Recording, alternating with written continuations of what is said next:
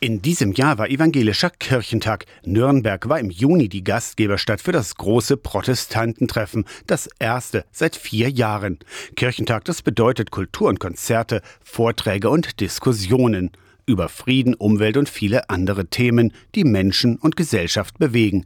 Kirchentag bedeutet aber auch spirituelle Erlebnisse und Gemeinschaft. 400 Christinnen und Christen aus Sachsen, Sachsen-Anhalt und Thüringen waren im Sonderzug nach Nürnberg angereist. Auch Ilka Issermann und Thorsten Bau aus Halle. Wir hatten noch ein Geburtstagskind im Zug, dem dann alle Wagen ein Ständchen gesungen haben. So eine besonders bewegende Fahrt, insbesondere auch natürlich mit Begleitung der Posaunenbläser.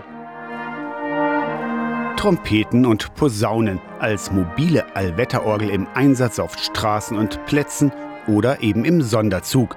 Über 2000 Veranstaltungen standen an den fünf Tagen Kirchentag auf dem Programm. Die Prominenz aus Politik und Gesellschaft füllte die Messehallen.